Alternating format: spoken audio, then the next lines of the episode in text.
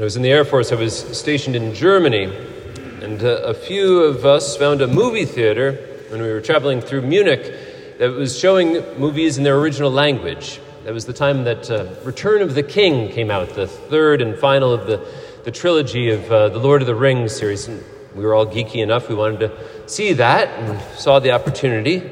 So we headed to this theater. But the movie theater was sold out. As we approached the theater, however, a man appeared, a scalper, showing tickets in hand, and said something to us in German, to which we responded apologetically, Sorry, we, we don't speak German. And the scalper's response, Yeah, but you know what I mean, don't you? Of course, we knew what he meant. Uh, he was going to sell us tickets illegally, but sell us tickets. We were going to have a chance to go and see this, this movie that we wanted to see. And it also meant that we were rather embarrassed because none of us spoke more than the most basic German, and this scalper spoke English so fluently that he could say, You know what I mean, don't you?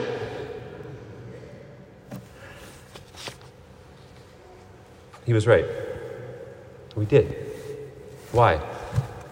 Because context matters. Setting, the timing, the gestures, the context. Even when we hear an unexpected language, even from an unexpected face, we can know what is meant because of the context. Now, truth be told, this came up, came to mind this past week early on because of conversations about us using Latin in Mass during Advent. And some will rightly say, but Father, I don't know Latin. And that's when the phrase of the scalper first came to mind. Yeah, but you know what I mean, don't you?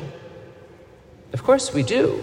I, I was talking to uh, a couple of you uh, just uh, on Friday, invited me over for dinner, and they were talking about um, a trip to, to Spain and going to Mass in Spain, and how when came time for the homily, they had no idea what was going on, but the rest of the time, even though they didn't speak the language, they knew it.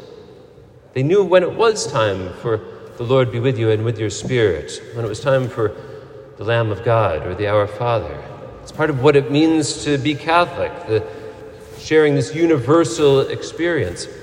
But as I was reflecting on that and remembering a, a happy memory from many years ago, what struck me was that we celebrate today the return of the King, the second coming of Jesus, the King of Kings and the Lord of Lords. When, as he tells us in the Gospel, he will come in glory, separating the sheep from the goats. And what is the criteria?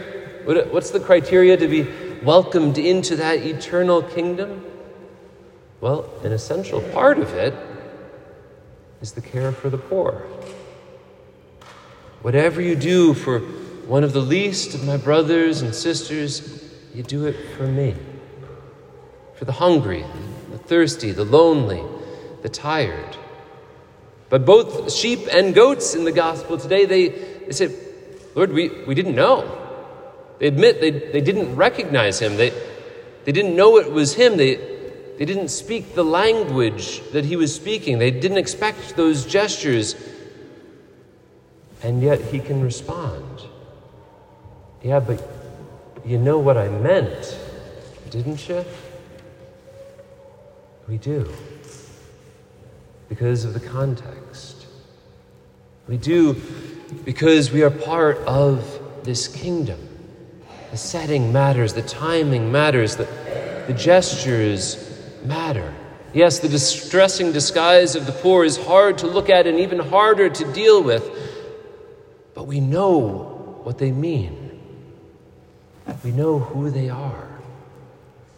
Whatever you do for one of the least of my brothers and sisters, you do it for me. And we do so. We try. In so many ways, we succeed.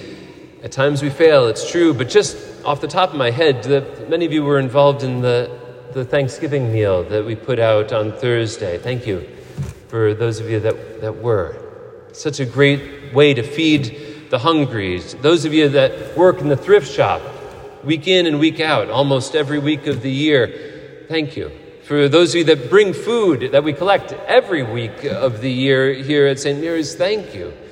And for those of you that have already taken something for the, our annual giving tree, thank you.